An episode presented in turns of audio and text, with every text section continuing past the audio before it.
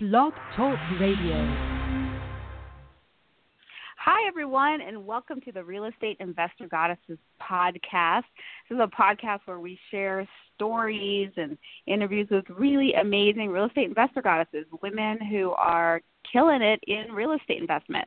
And our guest today, Sarah May, is certainly no exception. She, what I love about her story is she was really able to get herself out of the rat race one very doable step at a time. And if you ever feel like you're on a hamster wheel at work or you're just you're stuck in the rat race, you don't know how to get out, and Sarah's story will really inspire you. She, while working as an aerospace engineer, she began investing in real estate in her free time after hearing about the incredible financial and tax benefits it provides. She's a passionate real estate investor who's been involved in flipping houses, owning and managing rental property, and most recently, she put together a 100 unit apartment complex syndication with a group of investors. I, I first met Sarah, uh, I think a year ago, January, at a syndication seminar. And it was both, you know, we were both just starting to get into syndication, and it's been really amazing to watch her um, explode since then. So, uh, and she she just did this 100 unit syndication, and even before that, she was able to leave her corporate career about a year ago to um, to re- to pursue apartment investing and to spend more time with her husband and her two year old son. She basically was able to escape the rat race. She created enough passive income that she did not need to work anymore, which is the goal, I think. Um, that's financial freedom. Uh, now, when she's not looking at deals or rehabbing properties, she enjoys spending time with her family, playing tennis, and exploring the Colorado outdoors. Welcome, Sarah. I'm so excited to have you here. Yeah, thanks, Monique. Great to be on. Thanks so much. Okay, so I always love to start at the beginning. And you know, I, a little bit about how you started, but you know, why did you get started in real estate investing? What what made you start? Yeah, you know, so I kind of got the bug in college actually. And I was, you know, I was hitting the books hard. I was studying mechanical engineering and, you know, somehow went to a free real estate seminar put on by Rich Dad Poor Dad. And just mm. what I hmm. learned in that free seminar about how real estate can provide you monthly income and be somewhat passive, and you get the benefits of appreciation and um, lower taxes. And just kind of started reading everything I could get my hands on, going to as many seminars I could I could go to. Um, you know, obviously read Rich Dad Poor Dad, and kind of had my mind my mindset change from, you know, I really want to get a job and work the next 40 years um, in a cubicle to, you know, hey, let's leverage my future career to eventually invest in real estate. Um, so, you know, kind of continued educating myself for a while. And then in 2011, that's when I got my first investment property. Um, along with my husband, we were recently married and both very interested in real estate, and did a fix and flip in 2011 in a, on a single family home, and you know, kind of learned that fix and flips were not for us after that experience. Um, mm. kind of saw that property that we sold appreciate in value significantly, even if we had just held on to it a year. Um, so from that experience, decided we wanted to be more buy and hold investors, and um, went from there. That's so great, and I I love that you started in you you started learning in college, and it's amazing that you got into this so young because a lot of people like me might have waited a little bit longer. um, you know, I was in my 30s before I started investing, and um, so that was really amazing that you you learned about it and started so young. And so you you you flipped that first house and thought, oh wait, I'd rather buy and hold. So what was the first property that you bought after that? Um, yeah, so we kind of figured out that we wanted to look at a property that you know just my husband Alex and I could purchase ourselves. Um, mm-hmm. So we kind of set the goal to buy you know, a two to four unit property uh, that needed minimal rehab, and that would uh, meet kind of the 1% rule, uh, which a lot of people use, that just means you get monthly rental income equal to 1% of the purchase price. Um, and we just kind of set up alerts on the MLS to get notified when properties came on the market and ran across mm-hmm. this one um, just that way. Like it was an MLS listing. Um, it was 2011, so the market was a little slow, and um, great time to get you know, started. In the yeah, in the description they said you know 12% cap rate, and we're kind of like, how has this not been snatched up already? It's been on the market a couple weeks. um, because that's an awesome return. And went and saw the property, and you know, at first we're like, you know, this is you know so simple and basic, like this is boring. And then, you know, because we never had bought a property before, so kind of slept on it and then realized it would be a perfect rental property. Like the place was indestructible. It was vinyl, you know, vinyl on the floors, you know, vinyl trim, you know, indestructible wood cabinets from like the 60s. We're like, this this is actually a perfect rental property. And um, so that was our first property, and just kind of kept saving up for a down payment to to buy the next one. Okay, I, there's there's something that you just said that I, I want to highlight for people who are listening. You know, it's a lot of people think that they need to get a an investment par- property that they would want to live in, right? It's that like for you, you thought, wow, that's kind of boring looking, but it doesn't need to be a place that you'd want to live in. It needs to be a place that a tenant could live in and they won't cause too much damage for you and you know, yeah.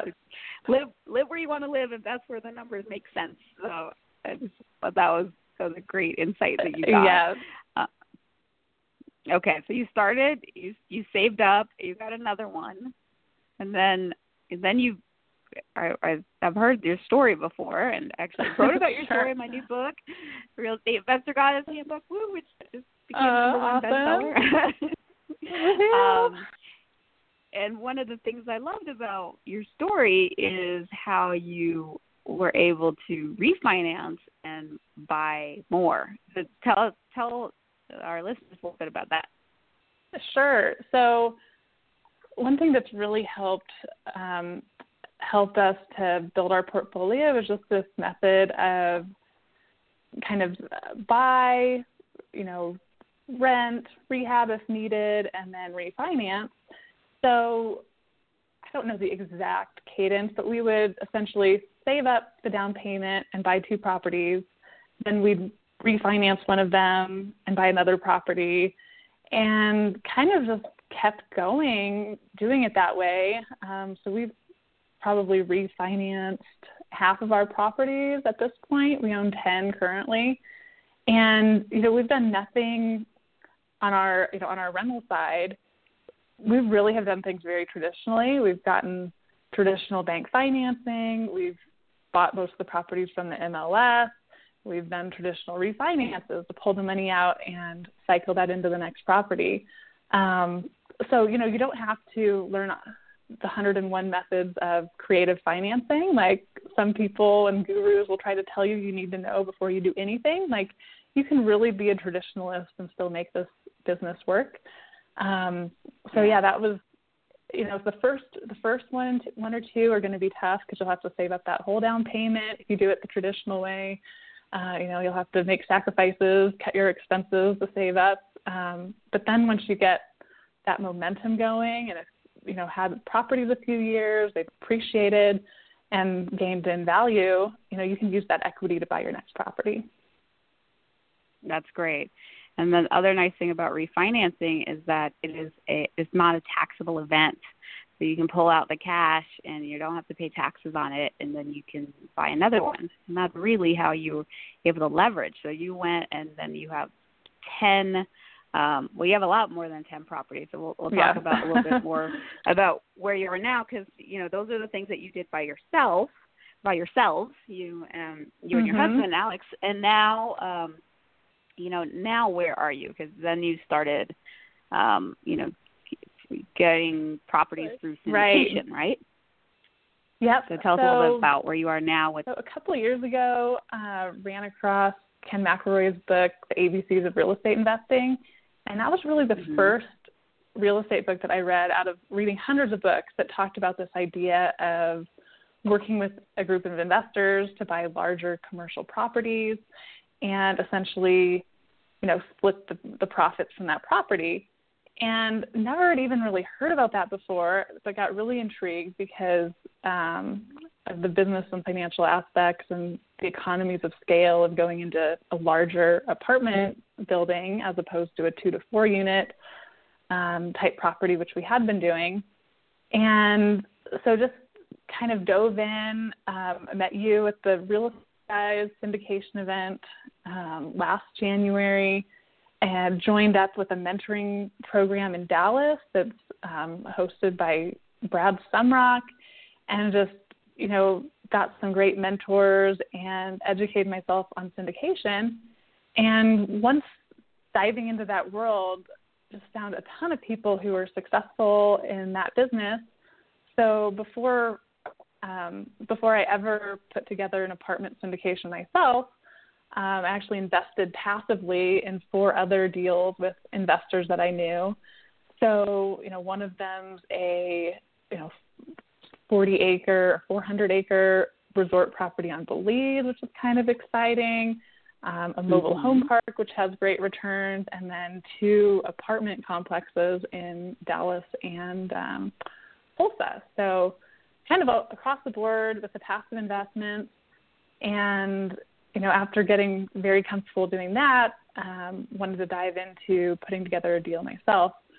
So, you know, Alex and me, along with our two partners, um, had been looking, you know, tenaciously here in Colorado for a while and um, ended up finding a great property, um, getting a bunch of investors on board with us, and just closed on the 100 unit apartment deal um, in May. So it's been Yay. it's been a huge learning experience and a ton of fun and yeah, just loving it every step of the way. That's so great. Uh, so you've really done the gamut in terms of real estate investment. You've done the smaller properties, um, you know, the one to 4 mm-hmm. units, your your larger properties, you know, offshore investing, mobile home park, uh, apartment buildings. So you you've done a lot, um, you know, by yourself, and then in the syndication realm. What do you, um, you know, what do, what are your, some of your likes and dislikes about you know those different types of investing? Yeah, great question. And I know it's a popular debate which one's better, multifamily or single family. Um, I think one of the biggest benefits on about commercial property is just that you can control the value of that property much more directly than you can with mm-hmm. single family homes. So for a single family house and even up to four units, um, the property is valued based on what similar properties are selling in the area. So, you know, if you've ever sold your house and the realtor talks to you and says, oh, well, comparable sales in the area are selling, you know, between 100,000 and 120,000, and we think yours should we should list yours for 120,000. That's the that's the approach that they use um, for single family and small multifamily. But with commercial buildings, you can actually determine you, you have much more control over the value of your property because it's all based on the income that the property generates. So that's called net operating income. And so if you have ways to raise income, um, raise revenue by you know raising rents, renovating the property, um, cutting expenses, you will directly impact what your property is worth. Um, so the higher that net operating income, the higher the value of the property. So I think that's a huge benefit. Um, there's also economies of scale, both for being able to hire a property manager. Um, you know, this 100 unit building, uh, it only takes one manager to manage the property, as opposed to if we had 100 single family homes scattered around the, you know, metropolitan Denver area, you can imagine what a, he- you know, what a much bigger headache that would be to manage those properties. Um, same thing when it comes to tax time and professional book, bookkeeping. Apartments definitely have the um, uh, are a little better there. And um, as far as residential, though, I think residential has a lot of benefits, especially for the newer investor. Um, for one, it's easier to understand. You know, people have lived in houses, you know, and apartments their whole life. Um, it's easier to understand how you would go about buying a property. Um, there's a lower yeah. a lower cost of entry. Um, and you know, some people when they're starting out, they want to self-manage and get that experience.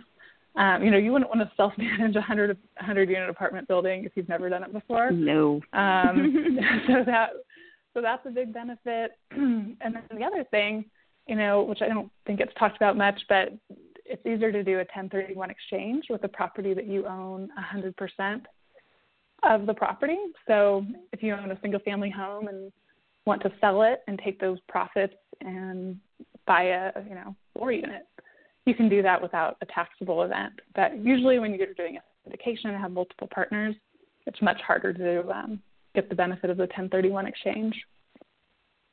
Yeah, absolutely. Those are all good points. Um, so, um, going a little bit in a different direction, what has been your biggest challenge so far in real estate? Oh man, you know, uh, some tenant issues in the past um, have been challenging, but I think you know one thing that's just fresh in my mind is just the workload of our recent apartment acquisition. Um, mm-hmm. You know, it is a business, and as being a business, there's quite a lot of work involved, just with you know initially the um, the underwriting the deal, getting the loan quote, negotiating the contract, doing all the physical inspections, getting bids, you know, working with investors, et cetera. There's a lot of moving getting insurance, moving pieces. Yeah. Yeah. Oh yeah. I mean, I could list three dozen more things, but there's a lot, yes. a lot going on, and you typically have, you know, only 60 days to get everything done before closing. So it's kind of a, it's a marathon sprint for those 60 days. So that was definitely you know, just a lot of work, but all went really smoothly. So that was a you know that was one challenge kind of in recent recent memory. Yeah, absolutely. There's a lot there's a lot to do when you are actively yeah. syndicating as opposed to when you are a passive syndicator, which is really nice. I know, getting nice. invested into a bigger property, and the only thing you have to do is pretty much fill out a little bit of paperwork and right and send a wire money or send it write it. I know. Um, and much, then wait for the returns to come easier. in. So for those of you who want yeah. to get into bigger properties and you don't necessarily want to do all that work, you can passively invest.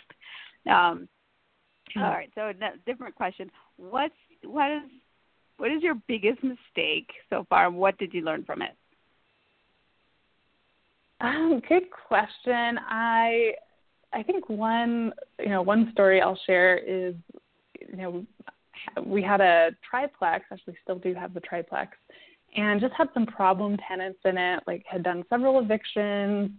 Um, one tenant went to prison. You know the property just was not it was not the best it wasn't in the best area when we bought it and so it was attracting these um you know not the best tenants and it was also one of our earlier properties so we maybe weren't running things as well as we should have and ended up having an issue where one of the residents would get drunk frequently and my husband would go out there and this guy would like threaten Alex and and everything. Oh. And we were like, this is not a good situation.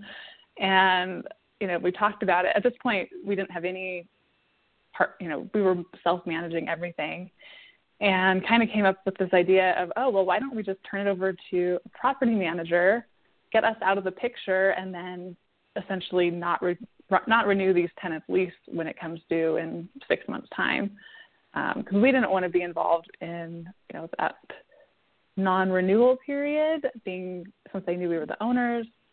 And yeah. anyways, long story short, it went great. We got the problem tenants out.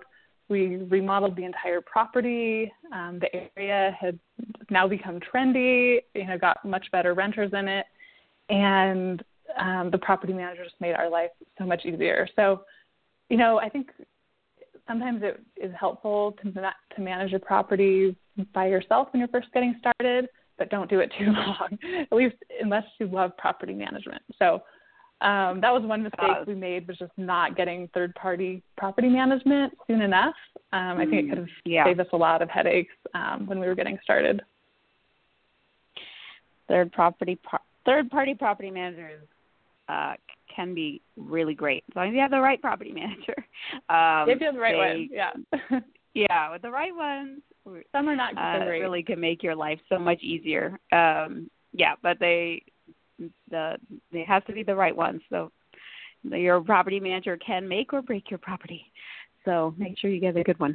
Um, all right. So what are you most proud of? Um, you know, I think none of this really would be possible without having such a great team and support structure um, around. I mentioned, uh, you know, Brad Sumrok's training program. Um, I've had. Have a great group of investors that are putting their faith in in me and my co-sponsors for this apartment deal. Um, so you know, I don't want to say it's been just me by any means, but at the same time, you know, it's if you had told me a year ago I'd be purchasing a hundred unit apartment building, I would have thought that was crazy. You know, our, originally I was thinking a lot smaller, you know, start with like a 20 unit property and go from there. Um, but just over the course of the, you know, year and a half that I have been doing this, you know, just have been, I guess it just shows what a great team can do. So having yeah. a great mentor, finding some great business partners, um, having access to a lot of people interested in multifamily who want to be investors.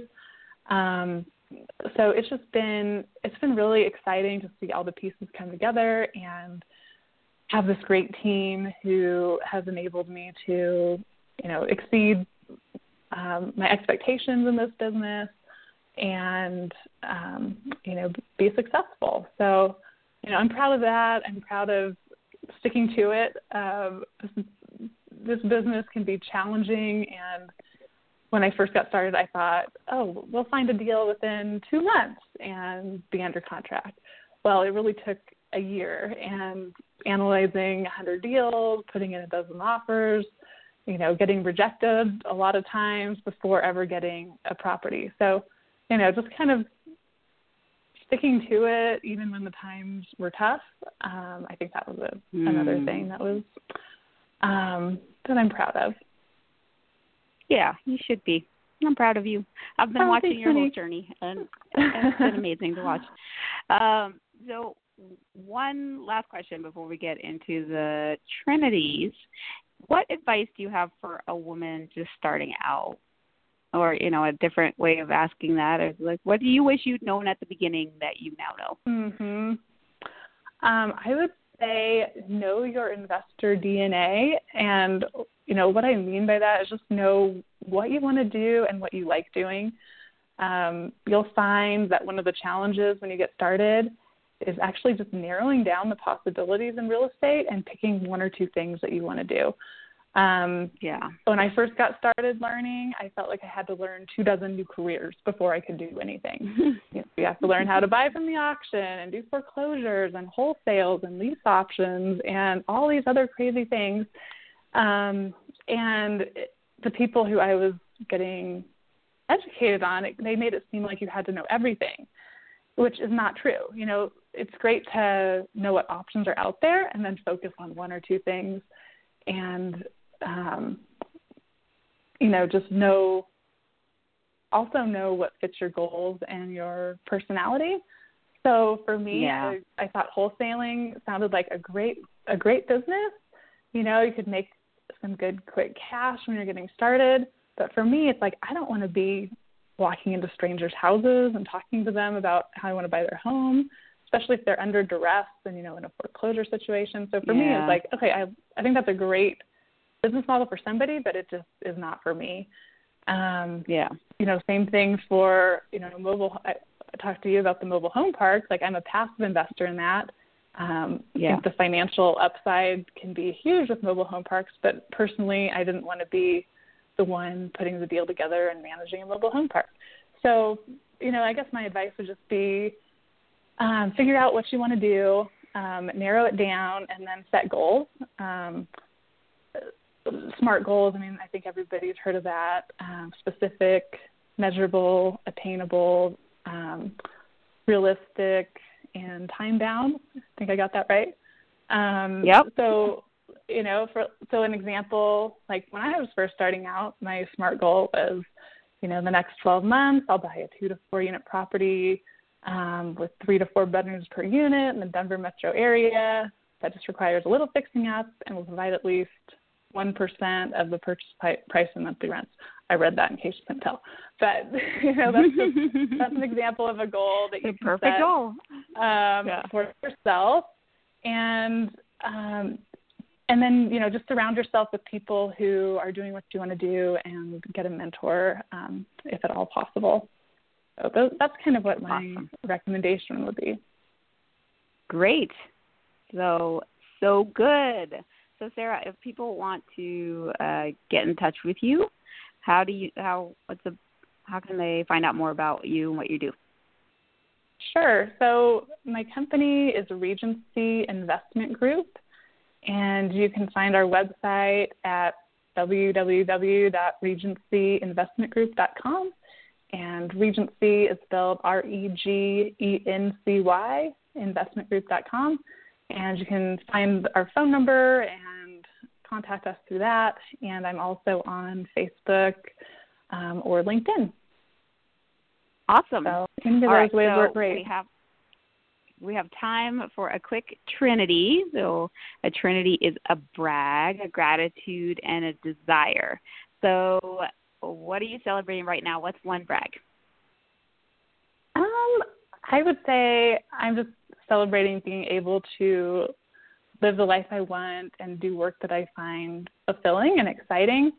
Um, it's a huge blessing to be able to do that and have, you know, left my corporate career to focus more on real estate and, you know, which gives me a flexible schedule and lets me spend more time at home with my son. So I know that's just really been great for me and um, excited about that.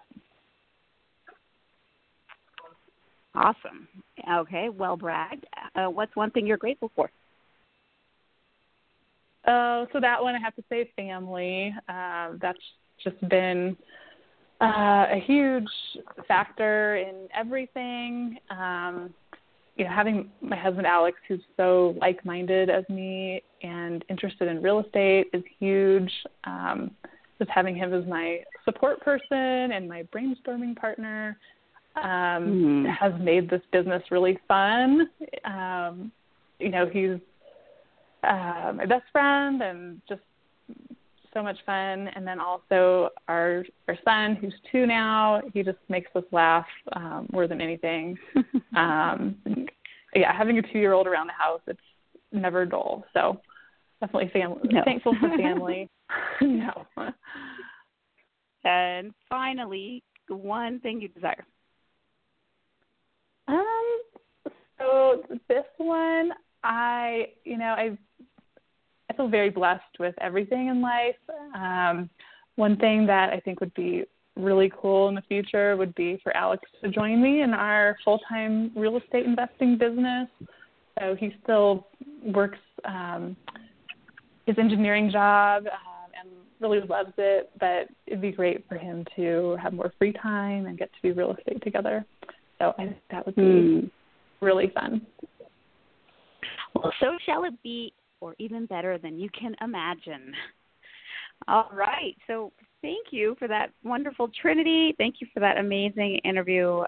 Such great information and such an inspiring story. Thank you so much for being here. Uh, and thanks to all the listeners for um, for joining us. Join us next week. We're gonna have another incredible interview with another real estate investor goddess. And uh, you want to get in touch with uh, Sarah, you have her contact information to get to find out more about Real Estate Investor Goddesses. Go to realestateinvestorgoddesses.com and check out the Real Estate Investor Goddess Handbook, which is now available on Amazon. Awesome. So have a great week and um, stay pleasured, people. Bye.